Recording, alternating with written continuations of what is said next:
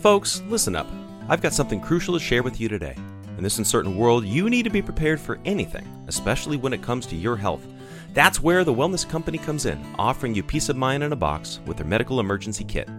Picture this you're faced with a medical emergency and you need quick, effective treatment. The Wellness Company's medical emergency kit is like having a strategic arsenal of life saving medications right at your fingertips. From proven treatments like ivermectin to generic Z-Paks and amoxicillin, this kit has got you covered. But that's not all. Every kit comes with a medical emergency guidebook, ensuring you have the knowledge to use these medications safely and effectively. It's like having a medical professional right there with you when you need it most. And here's the kicker use code FFN to get 10% off your medical emergency kit at twc.health/ffn. That's right, folks. 10% off, peace of mind in a box. Don't wait until it's too late. Get your medical emergency kit today and be ready for whatever comes your way. Stay safe, stay prepared with the Wellness Company. Again, use code FFN to get 10% off your medical emergency kit at twc.health/ffn.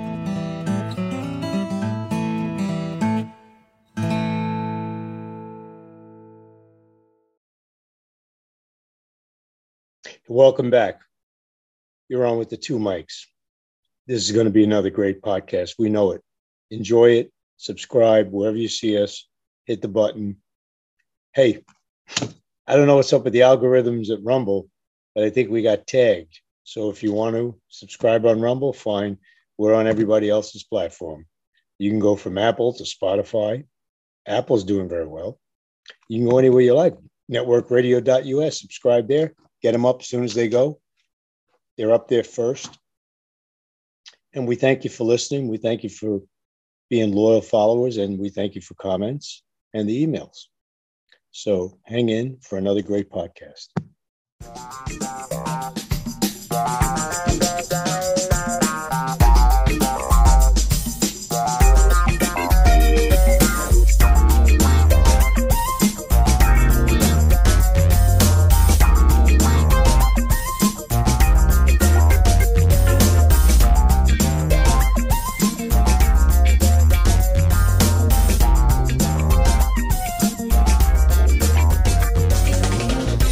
Five, four, three, two, one. Hey, welcome back. You're on with two Mikes, Dr. Michael Scheuer and Colonel Mike. And before we get to today's guest, who you see on the screen, which we're very happy to have back, he has been on for a while, got a new book out. We'll talk about that. We'll talk about what's going on in America, tyranny. We'll talk about Lincoln, because Tom's a historian and Mike is a historian. So there's going to be a good conversation. But before we go, it's TWO Mikes US, TWO Mikes.us. All right, welcome. Welcome back, Tom DiLorenzo. How are you, Professor? I'm doing just fine. Uh, thanks for having me on again. Oh, it's great. You're looking great. Did you go out golfing or something? You're all tanned up. Where'd you get the tan from? I, I did a week ago.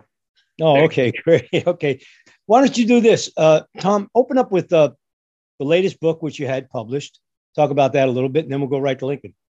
Okay, my latest book is The Politically Incorrect Guide to Economics. Put it up, put it up, and put it up a little higher. There we go. Gotcha. Is what it looks like. Yeah. Published by Regnery. Uh, it's part of the series. You know, there's a whole series of politically incorrect guides. Yes. And it's in, uh, in keeping with the rest of the series, it's sort of an irreverent critique of uh, the economics profession and, and, uh, and, a lot of what they've done. Uh, I have a chapter, for example, called um, The Fed Government's Boom and Bust Machine. And uh, and, and basically, one of the themes is that um, most economists that you see on TV or, re- or, you read about in the Wall Street Journal or Journal and, and elsewhere are basically look at themselves as advisors to government planners. And they're always coming up with schemes and plans for uh, how government can plan our lives more. And uh, there are exceptions, of course. There's the free market Chicago School and the free market Austrian School of Economics which is much more focused on simply understanding how the world works.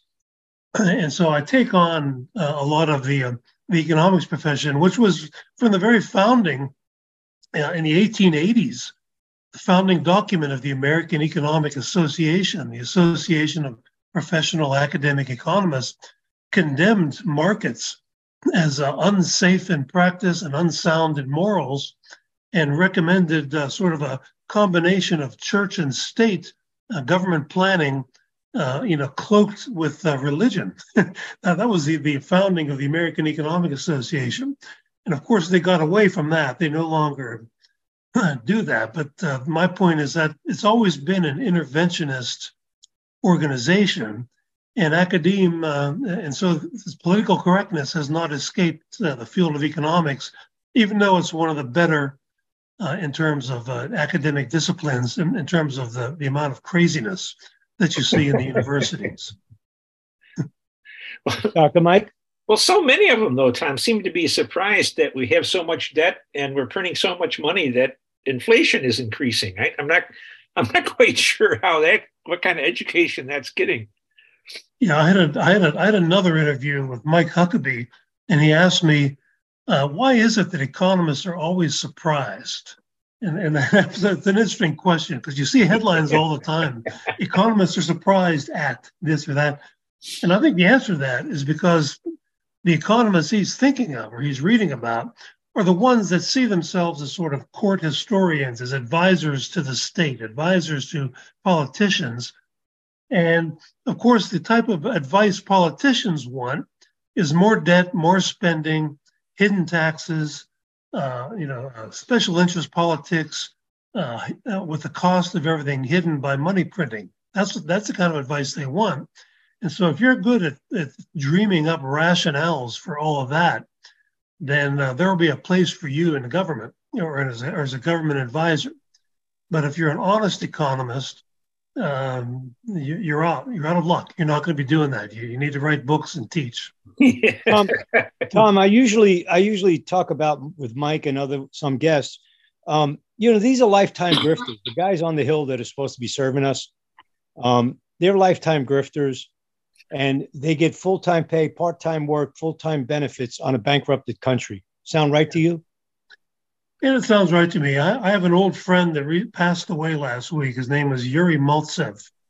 He, he was a Russian. He was the very last Russian uh, to escape the Soviet Union. The very last. Uh, uh, he worked for Gorbachev. And um, I've, I've, lost the word. Uh, you know, um, senior Perestroika. Here. Perestroika. Yeah, he worked on Perestroika with Gorbachev, and he he defected. He was. I think he was. He was actually literally the very last Russian defector in 1989. And he once said when he when he first came to America, I met him very early on, and I've known him. I knew him all these years, and he said, uh, "Don't you know the purpose of government is to take bribes?" And he, he said the, the U.S. government is is just as corrupt as the Soviet government was.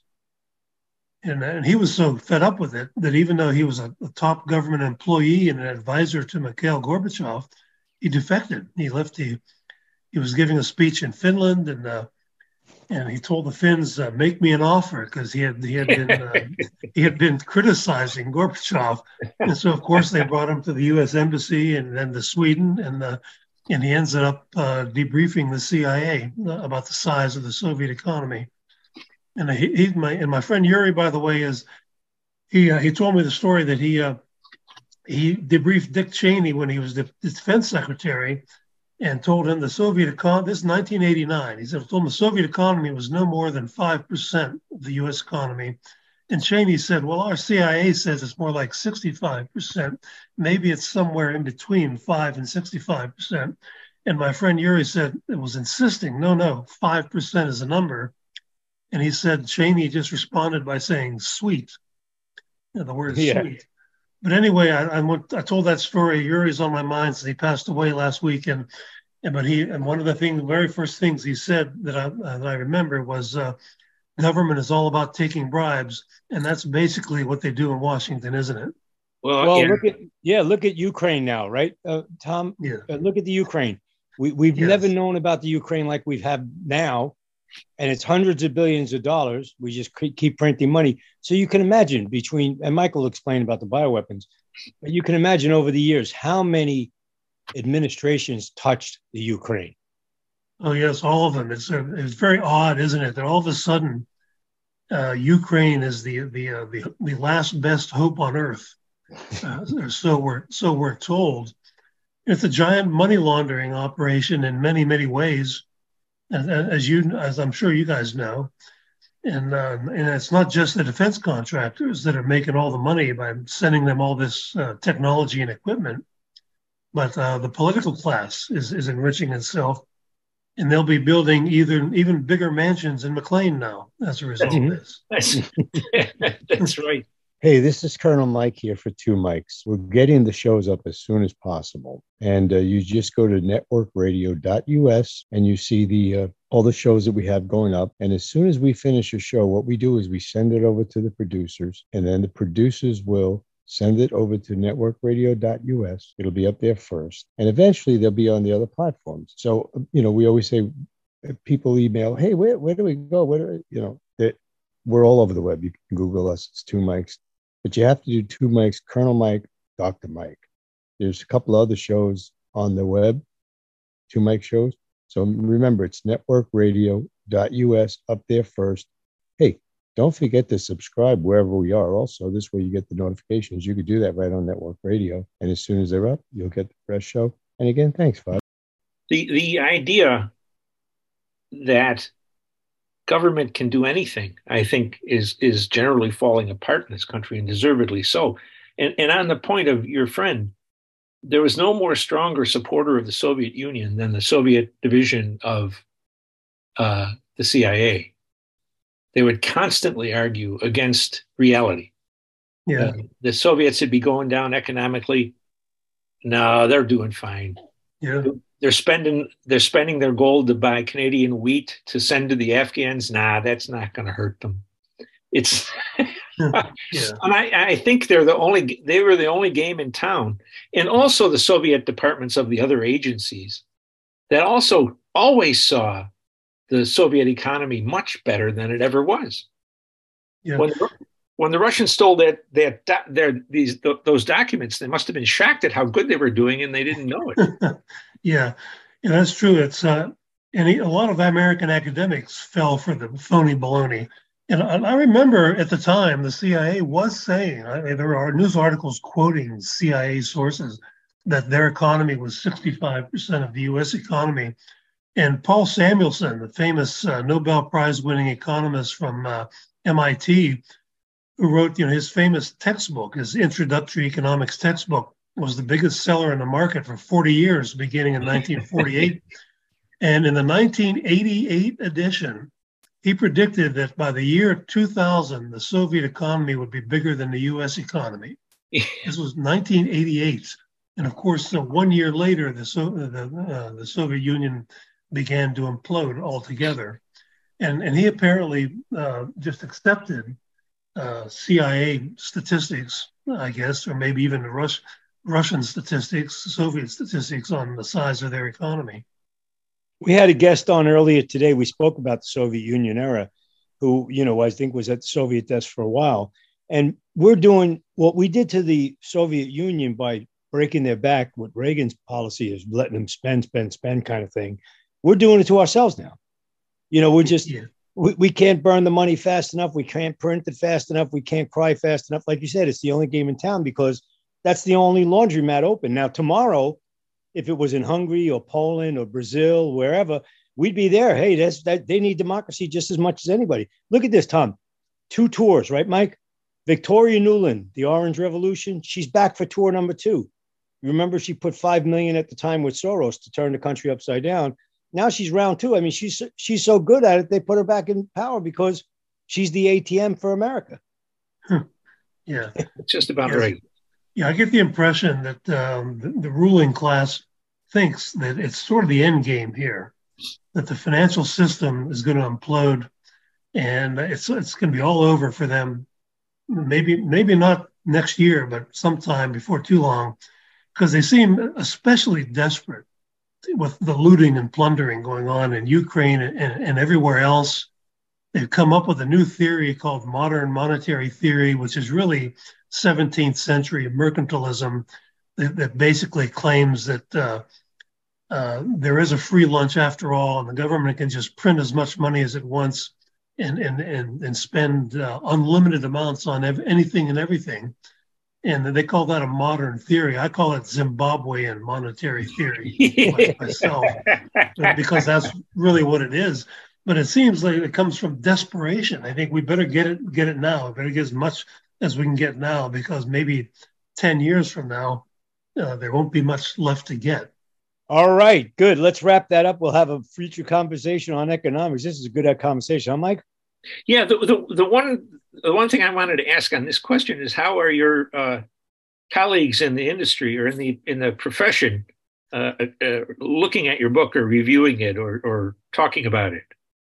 Uh, well, it's selling pretty well, and I've had a couple of emails from uh, economics professors saying this is this is great. I'm using this book in a class on uh, current economic events, and, uh, and, and, it's a good way to teach undergraduates about free market economics and uh, government intervention. I have a, a several chapters on uh, the economics of government failure in, in, in, my new book, The Politically Incorrect Guide to Economics. It'd be a great book for, for undergraduates and, and uh, upper level undergraduates, I think. It'd be a real antidote to some of, this, some of this stuff. the other thing I, I just wanted to mention that it's funny, they wheeled out an admiral. I think that admiral who is the press spokesman for the Defense Department the other day. Oh, Popeye, Popeye, yeah, yeah. Admiral. To explain that, oh, we don't have any worries about the Ukrainians uh, selling guns to other people that we've given them instead of using them on the battlefield.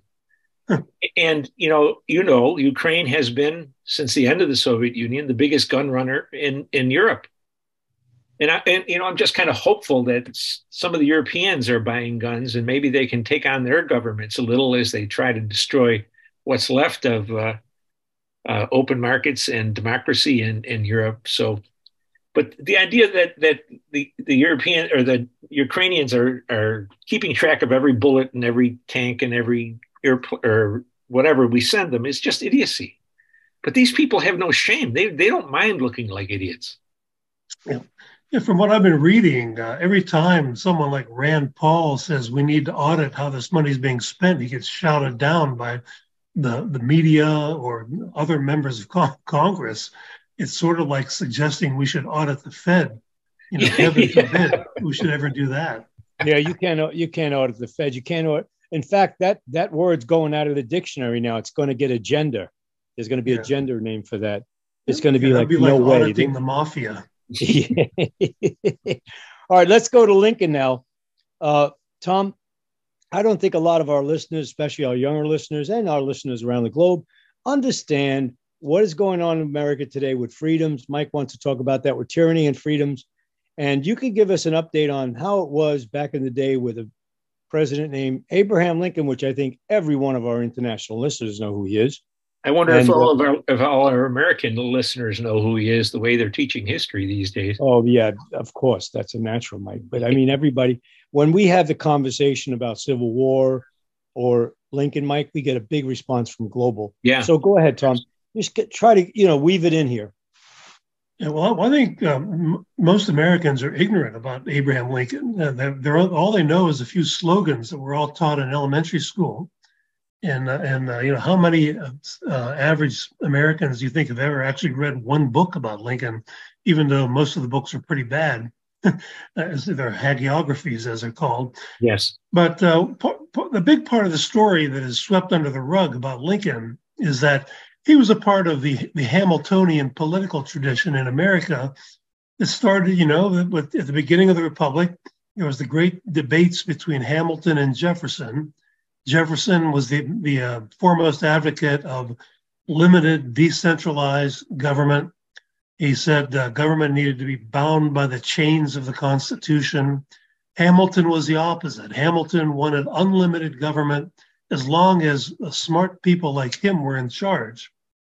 And basically, in, in Hamilton's view of the Constitution, uh, you know, when it was finally ratified, he condemned it. He called it a frail and worthless fabric because it limited government too much. And so that set the template for the debate in America over the nature of politics. Do we want a more or less a British style system of a de facto monarchy with a very powerful president? That's what Hamilton wanted. He, he actually advocated a permanent president at the Constitutional Convention. Or is most of the power of government to be uh, reside in the citizens and the states uh, as, as discussed in the 10th Amendment to the Constitution. And Jefferson said that uh, the 10th Amendment is the, the most important part of the Constitution. And that battle went on for some 70 years after the founding. And uh, it was a, a, political war, not a fighting war, not a shooting war. But then uh, Lincoln was uh, the political son of Hamilton. He was a Whig politician for 25 years or so before becoming a Republican and uh, after the Whig Party disappeared.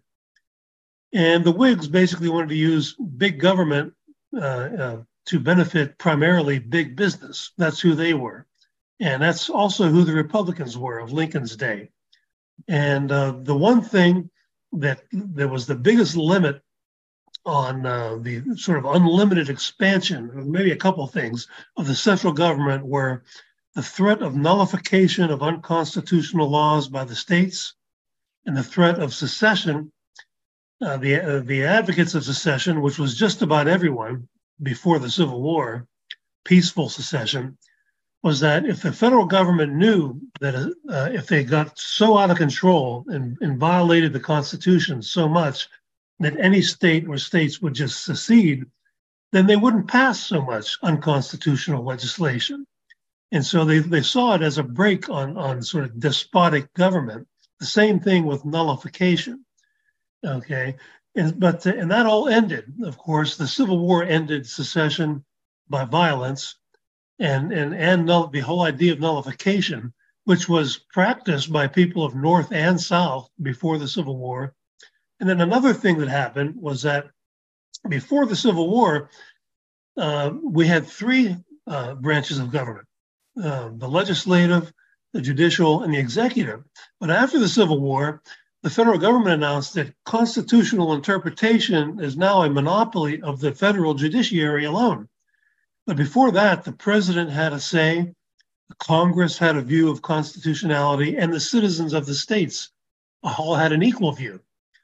When uh, when John Marshall, the Chief Justice, uh, said that the Bank of the United States, which was a precursor of the Fed, was constitutional, uh, Andrew Jackson, President Andrew Jackson, uh, essentially said, Thank you for your opinion, but my opinion is different, and my opinion is just as valid as your opinion. That's the way things were. Uh, we, did, we did not have black robe deities, uh, five government lawyers with lifetime tenure who would de- announce what everyone's freedoms are to be. That ended with the Civil War. So, ever since the Civil War, the federal government uh, had a monopoly in constitutional interpretation. And, and, uh, and, the Jeffersonians had always warned that if that day ever came, Americans would be living under a tyranny. And uh, as Judge Andrew Napolitano pointed out in one of his books, I think it was The Constitution in Exile, from 1935 until 1995, according to Judge Napolitano, not a single federal law was ruled unconstitutional by the Supreme Court.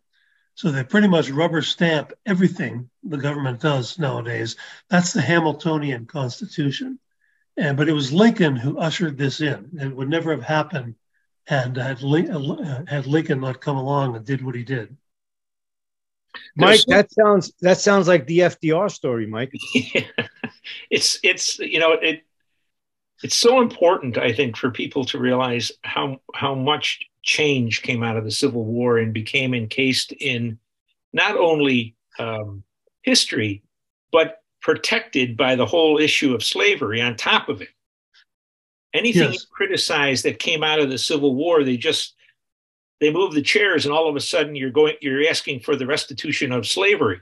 Yeah, yeah. There's there's a great little book uh, by Robert Penn Warren, you know, famous author of All the King's Men he was asked by uh, Life magazine, I think it was in 1960, to write a book on uh, the sort of the, the legacy of the Civil War, and so he did. Hey there, freedom loving carnivores. It's Jeff Dornik from Freedom First Network, and I've got a message for you. Are you tired of feeling like your beef choices are under siege? Well, fellow patriots, it's time to fight back with Prepper All Naturals. That's right, folks. In a world where the beef industry is under constant attack, Prepper All Naturals is here to stand tall and proud as a veteran owned beacon of quality, taste, and freedom. When the guys at Prepper All Natural set out to provide you with the finest beef products, they knew they had a duty to defend America's beef legacy, and that's why we're proud to partner with them, bringing you the best of what this great land has to offer. Whether it's their succulent freeze dried beef cubes or their premium freezer boxes packed with steaks and roasts, we're redefining what it means to enjoy beef today and tomorrow. And let me tell you, folks, their freeze dried beef isn't just delicious, it's built to last. With proper stores, their beef cubes can maintain their quality and freshness for up to a decade, ensuring you'll never have to compromise on taste or nutrition. But wait, there's more. They're not just in the business of selling beef, they're in the business of defending freedom. That's why they promise to never sell you anything less than 100% all American natural beef. No lab grown imposters, no experimental jabs, and certainly no compromises with the woke agenda. So, fellow beef enthusiasts, join us in our mission to protect America's beef legacy. Visit freedomfirstbeef.com and use code FFN for 15% off your order. Because when you choose Prepper All Naturals, you're not just eating well today, you're eating well tomorrow. And together, we'll ensure that beef remains a symbol of freedom for generations to come. Prepper All Naturals, where beef meets freedom. Brain fog, insomnia, moodiness, weight gain. Maybe you think they're just part of getting older, but MIDI Health understands that for women over 40, they can all connect to menopause. It's at the root of dozens of symptoms we experience, not just hot flashes. MIDI clinicians are menopause experts offering safe, effective, FDA approved solutions covered by insurance. 91% of MIDI patients get relief from symptoms within just two months. Book your virtual visit today at joinmidi.com. And I think that's the title, A Legacy of the Civil War. And he said, uh, he pointed out that what the Civil War did was it created what he called a, leg- a treasury of virtue on the part of the federal government. And so, such that anything the federal government did from then on was virtuous by definition because it was the federal government that was doing it. And uh, and he said, and then in, in the same book, he says, but we have to forget a lot of history. We have to forget that in his first inaugural address, Abraham Lincoln pledged his support for a constitutional amendment that would have for, forever prohibited the federal government from ever interfering in Southern slavery. We have to forget that in the Lincoln Douglas debates, Abraham Lincoln said, and I quote, I, as much as any man, want the superior position to belong to the white race. That's a direct quotation from Abraham Lincoln we have to forget that Abraham Lincoln supported the Fugitive Slave Act, which forced Northerners to run down runaway slaves and return them to their owners. There was a bounty on the head of the slaves, and the, and the federal magistrates were paid 10 bucks for if they decided to return the slave to his owner, five bucks if they said uh, if they didn't.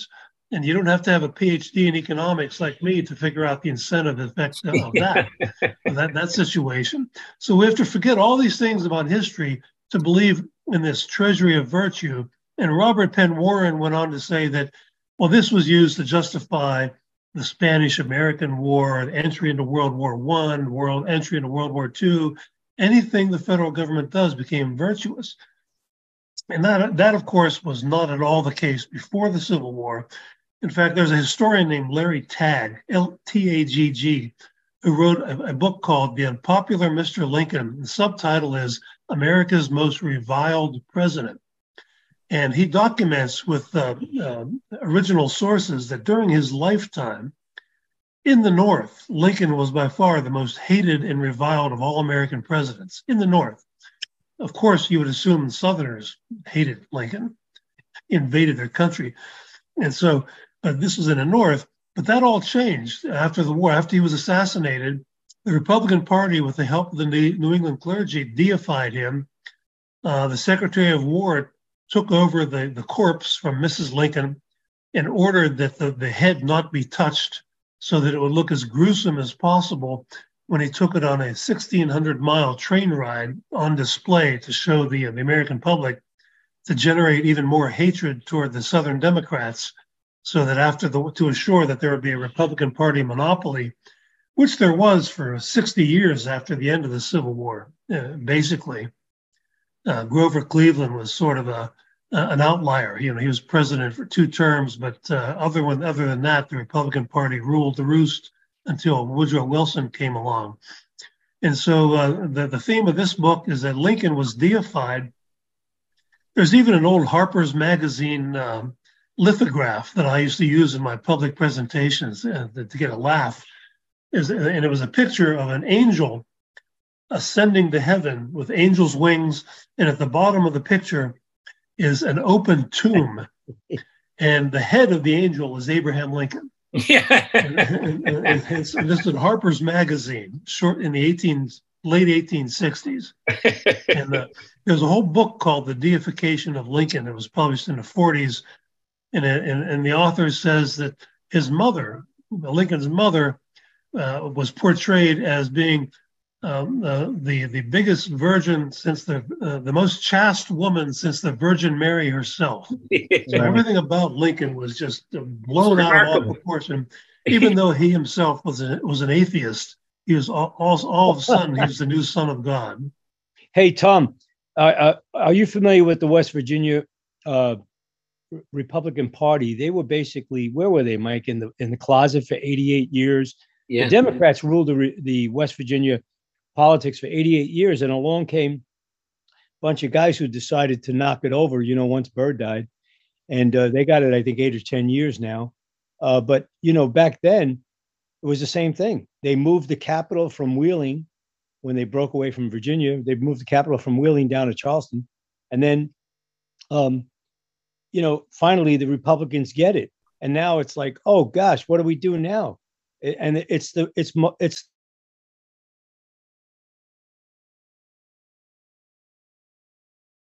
Is yes? I think he I think he lost the volume. he hit the mute button, I think. Yeah, well, when the you know it was Lincoln, West Virginia was the last slave state to enter the Union, and it was orchestrated by Lincoln. The yeah. secession of West Virginia, and during the war, it was governed by the Republican Party out of Alexandria, Virginia, and uh, and so that was the last slave state to enter the Union. And Lincoln's position for West Virginia is the same as his position everywhere else. We don't care if you keep your slaves as long as you're part of the Union and you pay federal taxes. Yeah. What do you say? I'd like to have God on my side, but I must have the border states. Yeah. Yeah. Yeah. yeah. What what will become of my revenue? He, he once said uh, about uh, to Alexander Stephens. It's a it's a whole story about war too, isn't it? The war to this runaway power and runaway spending and runaway uh, autocracy is really yeah. war is the is the is it's the gift of war really yeah war is the health of the state there's a famous uh, essay by randolph bourne b-o-u-r-n-e yes. published around the world war one era uh, war is the health of the state and that about how you know once we have an enemy that we're fighting in a real war he said that uh, people tend to become childlike in their in their brains, yes. and they want mommy and daddy to protect them. But in this case, mommy and daddy is the government. It's not the real mommy and daddy, and and we tend to believe just about anything the government tells us. And of course, the government has wised up. Now they can use pandemics or fake pandemics to have the same effect they get the people to believe the the most bizarre lies they can tell. That's exactly and, right. Sir. Yeah, but but but war wartime was the beginning of that. And you know, one of the things that I write that I've written about that you you guys know with Lincoln is he illegally suspended the writ of habeas corpus and mass arrested tens of thousands of northern citizens for merely criticizing him. He redefined treason treason uh, from the Constitution to mean criticizing him and or his administration. And but the, the the definition of treason in the Constitution is very clear. It uses the word only, and it says levying war upon the United States or giving aid and comfort to their enemies. And the key word there is their, yes. because it means plural, states plural. So levying war upon the United States means levying war upon Virginia, Massachusetts, Alabama, the states. Yes. Not, not something called the United States government in Washington, D.C., but the sovereign states. And that, of course, is precisely what Lincoln did. And he is therefore guilty of treason, as was everybody else who voluntarily participated in the invasion of the southern states. They're all guilty of treason. But Lincoln took it upon himself to just rhetorically redefine it as criticism of him. He even said, a man who sits quietly while the, the, his government is being discussed is guilty of treason. and my, my Russian friend Yuri, who I mentioned earlier, when I told him this, he said it was the same thing in the in the Soviet Union. He had he had a neighbor. He told me a story. He had a neighbor. Every morning she would open her windows and, and praise Gorbachev or whoever the dictator of the day was. And he asked her, "Why do you do this?" And "Of course, it's so so I'm not suspected of not supporting the Communist Party." and that, that, but, that, but that was the same mindset that Lincoln had. But that started really with John Adams. The Adams administration they passed the so-called Sedition Act that basically made free speech illegal in yes. America. And so, you know, the, the link, the ink was barely dry on the Bill of Rights, and they they made free speech illegal. They arrested uh, journalists and other reporters, uh, supporters of the Jefferson. They even imprisoned a, a congressman from Vermont named Matthew Lyons, and uh, for criticizing uh, Adams. Uh, Lyons uh, in, made a speech in Congress in which John Adams, who was grossly overweight, he referred to Adams as his rotundity. and, and, apparently, the story is that Abigail Adams threw a fit over that and, and was the impetus for imprisoning uh, Matthew Lyons. But Lyons got the uh, the last laugh when the, when uh, the Jeffersonians uh, uh, when Jefferson was elected. There was a tie in the House, tie vote, and Lyons broke the tie. and not for Adams and Jefferson became president. Yes. And the, the Sedition Act was uh, written into law so that it would expire on the day that uh, John Adams left office. hey, what do you think of this uh, January 6th prison of Gulag, or let's say Gulag prison? Um, yeah, well, that, that was have? certainly reminiscent of Lincoln. Lincoln had gulags. He had uh, uh, um, forts, fort off the coast, uh, off of New York City, that was used, uh, Fort McHenry uh, in Baltimore, it was used as a gulag where, where literally uh, the grandson of Francis Scott Key, who authored the, the Star Spangled Banner, was a newspaper editor who editorialized against the illegal suspension of habeas corpus, and he was thrown into prison at Fort McHenry, where his, uh, near where his grandfather wrote the Star Spangled Banner. Yeah. And so there were there were do- uh, dozens, maybe even hundreds of newspaper editors who were arrested. And some newspapers were literally destroyed. The, the machinery, the printing machinery was destroyed by Republican Party mobs in the northern states uh, during those days. And, and, and what's the January 6th business is not nearly that severe. But over and over and over again, when, whenever I see politicians uh, starting to quote Abraham Lincoln, I know something really bad is going to happen. Yeah. There's going to be a new unjust war, uh, a new attack on civil liberties. Uh, years ago, Newt Gingrich published an article in the Wall Street Journal called "Lincoln and Bush," and I, I knew this this was going to be bad. And he he advocated that the U.S. government invade Iraq, Iran, Libya, Syria, and one or two other countries all at the same time.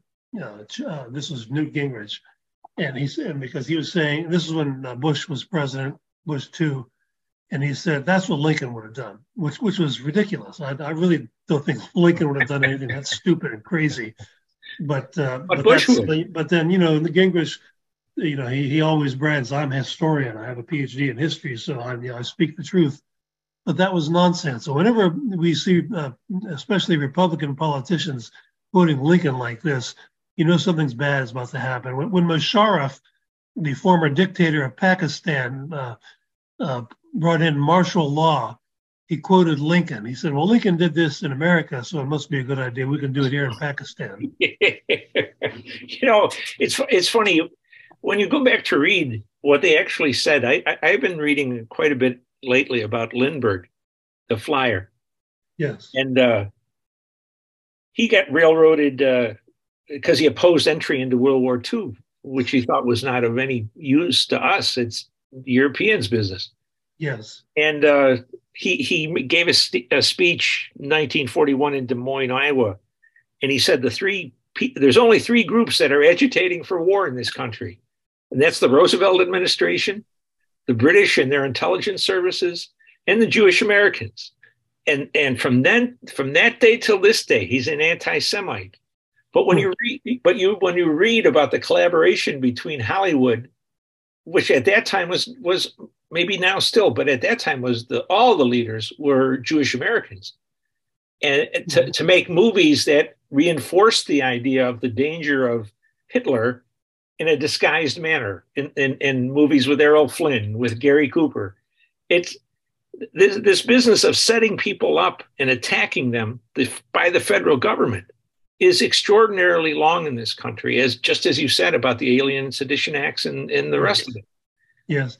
It's, yes, they would have they would have to imply that the critics of the Adams administration were some, uh, you know, f- uh, foreign spies or foreign yes. insurrectionists. Yeah, yeah, that's a long history. Well, well Roosevelt himself was uh, very anti-Semitic in his policies. You probably heard the famous stories of once the Holocaust was occurring, um, he refused to allow you know some ships with Jewish refugees uh, to land in in America, and and so uh, yeah. Yeah, and then he, I then I think he flooded his administration with a lot of German Jews and Jews that were fleeing anyway. Eventually, he had a lot of Jewish people within his administration because they put in all these social policies. Um, you know, it's it's Mike talks about Hollywood back in the day in Berlin. You know, what was Hitler doing early on? I mean, he was telling them, "Hey, listen, we had World War One. We got to strengthen these young boys." He didn't have drag queen shows. He didn't have the stuff we're doing now in America. yeah. And uh, you know, as hey, as listen, we know. yeah, as far as we know. well, it's true. It's true. It could be undercover at the time. Yeah. Yeah. I think, have you ever seen the Mel Brooks movie where he had a skit called Springtime for Hitler? Yes. Oh yeah. yeah. It's a wonderful movie, isn't it? Yeah. Yeah. Yeah. Um, um, but here's the other thing I want to say about Newt Gingrich, uh, which both of you didn't mention, so I'll I'll mention it. He did give us most favored nation with China. He was yeah. he was really great on that one. Yeah. He, he thought it was the best thing he has ever done, and it's just in the time that we got most favored nation with China, they built more bridges, have more uh, uh, coal fire plants. They did everything we used to do to become an industrialized nation, and they did it in a shorter time. Yeah. Yeah. Yeah, that was uh, you know back in the day when Clinton was president. Uh, I remember reading these articles that uh, there were Chinese quote businessmen who were bundling donations for the mm-hmm. Clinton mm-hmm. campaign, and, and and the media, of course, uh, said, "Oh, nothing. There's nothing there. Nothing to see here." You know, walk, I think one of them was sent up the river. I think. Yeah one of them went to prison. Those yeah, I think one of one of them did, but uh, but I but whenever you whenever you read something like that, uh, you know the first thing the Repub- some of the Republicans will say is, well, "Where's mine?" Yeah. they'll, they'll, criticize Clinton for taking money from Chinese communists, but then, well, where's ours? Let's let's get in on it. Well, our, we we call it we call it the establishment. We call it the American Chamber of Commerce. That's what we yeah, call it. Yeah, the, the uniparty. They, some people. Well, well now it's it's total uniparty. So, Tom, in your I don't know. I guess in your uh, crystal ball or eight ball, what do you see? How many years do we have at the rate we're going? Well, I used to say that I think uh, secession will probably occur after my lifetime, but uh, I'm amending my view, and I think I might live long enough to see a state or states secede. We're seeing sort of a soft secession now, people fleeing New York and California and Illinois and going to Florida, Texas, uh, South Carolina, places like that that are not quite as uh, crazy and, are, still have where you can still find real America uh, in, in, in, places like that. And so, but I, I don't know. Uh, I don't think we're ready for actual literal secession of a state or states.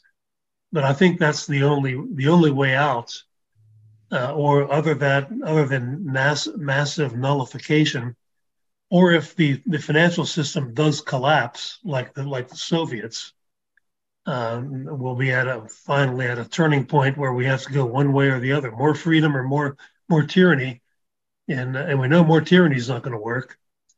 And so, but that would mean we'd have to have uh, quite a few different countries inside uh, the continent. What about AP Hill? You have any statement about what they did to AP Hill's body? Yeah, that's a that's a disgusting disgrace, uh, isn't it? That that they they're, they're doing this, uh, and these these people are uh, you know the American Taliban, and uh, and I think it's it's just a disgusting disgrace that they, also that there are no Republicans that, that had any kind of influence to even talk about it, let alone stop stop all of this. Uh, uh, the same Republicans who criticized the Taliban in, in, Afghanistan when they began blowing up statues of Buddha and things like that 20 years ago, uh, we're doing the same thing, and they're and they're letting it happen. And and of course, you know, as as you know, after the Civil War, there was a great effort for reconciliation for decades, many decades. Uh, President Eisenhower lived the end of his life in the Gettysburg battlefield. He, and uh, he once said uh, his the, the three most of his most famous Americans were uh, Lincoln, uh, Washington, and Robert E. Lee. Yes, and, and and we had all these efforts for decades, and of course it had the noble uh, objective of reconciliation of North and South, and and the honoring of, of the, the the the soldiers on both sides. But now we're supposed to just go on steroids, you know, demonization of everything related to the South on steroids. And I'm convinced that the, the real reason behind that has nothing to do with race. It's because the Southerners were the only people to seriously threaten the uh, the central state, the the omnipotence of the central state. That's exactly and we, never, right. and we can never let anything like that happen again. Is the thinking? Well, it has to happen again, hopefully peacefully, but it's got to happen. Yes. Again. Yeah the Democrats have never. It, it, it's not the, that they're, they're they're no different than the Democrats that rule the South in many ways. But you know, when Lee walked off the battlefield at, at Appomattox, the war was over, and uh, for nothing else, he was the symbol of the South, and he should always be revered as the man who stopped that war because there were other people ready to keep, you know, plugging away. Oh, sure, yeah, yeah. So. Yeah. Uh, I, I think I also think that uh, didn't Eisenhower keep a picture of General Lee in, in his White House office? he the, did. Yes, he did. Yeah, I've media, seen that picture many times on the web. You can find yeah. it uh, on the web in, two, in ten seconds. yeah, yeah, yeah. Imagine that today. Yeah. Yeah. Well, we don't have any real generals today, anyway, Tom. I mean, what yeah. we got there is you know, uh, Lollapaloozas in the ballerina suits, you know. you know, they got they got embroidery and you know valor, virtue, and you know they look what they're doing to the military. They, I mean, it's just it's a slow, slow burn. It's the frog in the pot. What's going on in the country? Yeah, and yeah, uh, that's, that's we always why, uh, appreciate. Uh, Go ahead. That's why military recruitment is what the lowest in uh, 50 years or something yes. like that. Uh, yes. Well, look at look at all these look at all these people in America, young and old. They we stand with Ukraine. There was flags outside every house in McLean and and Northern Virginia, the Beltway. You know, we stand with Ukraine. You go through these beautiful little towns in Virginia. We stand with you. Why don't you stand with Kentucky when they have a tornado? Why don't yeah. you stand with Florida when they have a tornado? I mean, nobody stands with Americans. It's just they don't even know what they're standing for. Yeah, you know, you know my my minister says uh, we don't stand with Ukraine; we stand with America. Oh, that's great. That's fantastic. You ought to get yeah. some airtime. yeah, yeah. I have a friend. I have a friend who's on board. He's sort of a typical sort of a, a he's Republican. He's not a politician, but he he stands with Ukraine. I asked him how much of his personal uh, income he's donated to Ukraine, and of course the answer right, right. zero. They yeah. stand with giving your money away. So, in other words, right. Yeah. What we, what we were just talking about, it's almost like what the John Birch Society is doing. They're trying to have, they're trying to, uh, it's the what is it, Convention of States. They're trying to explain to people go at number six versus five, and you got guys like Mark Levin and others who are saying, no, we got to do a Convention of States with number five, which would basically give everybody, well, it's your turn when you're in power, and it's my turn when I'm in power, and then uh, it really goes upside down at that point. Yeah, yeah, that, I think that's exactly right. That's exactly what would happen. Well, they're, they're JBS is with I think number six. They're not with five. We're going to yeah. wrap it up. Tom, thanks so much for coming back on. Yes, thank you. It's always good to have you answer.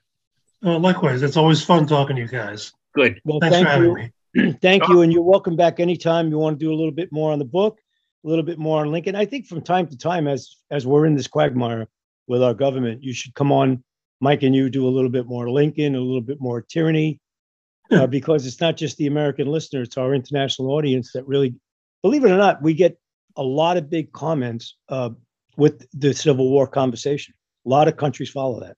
Yeah, I bet. I bet. Uh, when my book, The Real Lincoln, first came out in oh, 2002, been over 20 years now, I recall getting emails from Europe saying, "Well, we were taught all these things here in Europe. Uh, aren't Americans taught these things?" And, and, uh, of course, the answer is no. and so a lot of Tom, Europeans know, know, better, know more about American history than a lot of most Americans. Have a great day. Thanks so much. Okay, take care. Thank Alrighty, you. Bye Say goodbye to your credit card rewards. Greedy corporate mega stores, led by Walmart and Target, are pushing for a law in Congress to take away your hard earned cash back and travel points to line their pockets. The Durbin Marshall credit card bill would enact harmful credit card routing mandates that would end credit card rewards as we know it. If you love your credit card rewards, tell your lawmakers hands off my rewards. Tell them to oppose the Durbin Marshall credit card bill. With the Lucky Land slots, you can get lucky just about anywhere. This is your captain speaking. Uh, we've got clear runway and the weather's fine, but we're just going to circle up here a while and uh, get lucky. No, no, nothing like that. It's just these cash prizes add up quick. So I suggest you sit back, keep your tray table upright, and start getting lucky. Play for free at LuckyLandSlots.com. Are you feeling lucky? No purchase necessary. Void where prohibited by law. 18 plus terms and conditions apply. See website for details.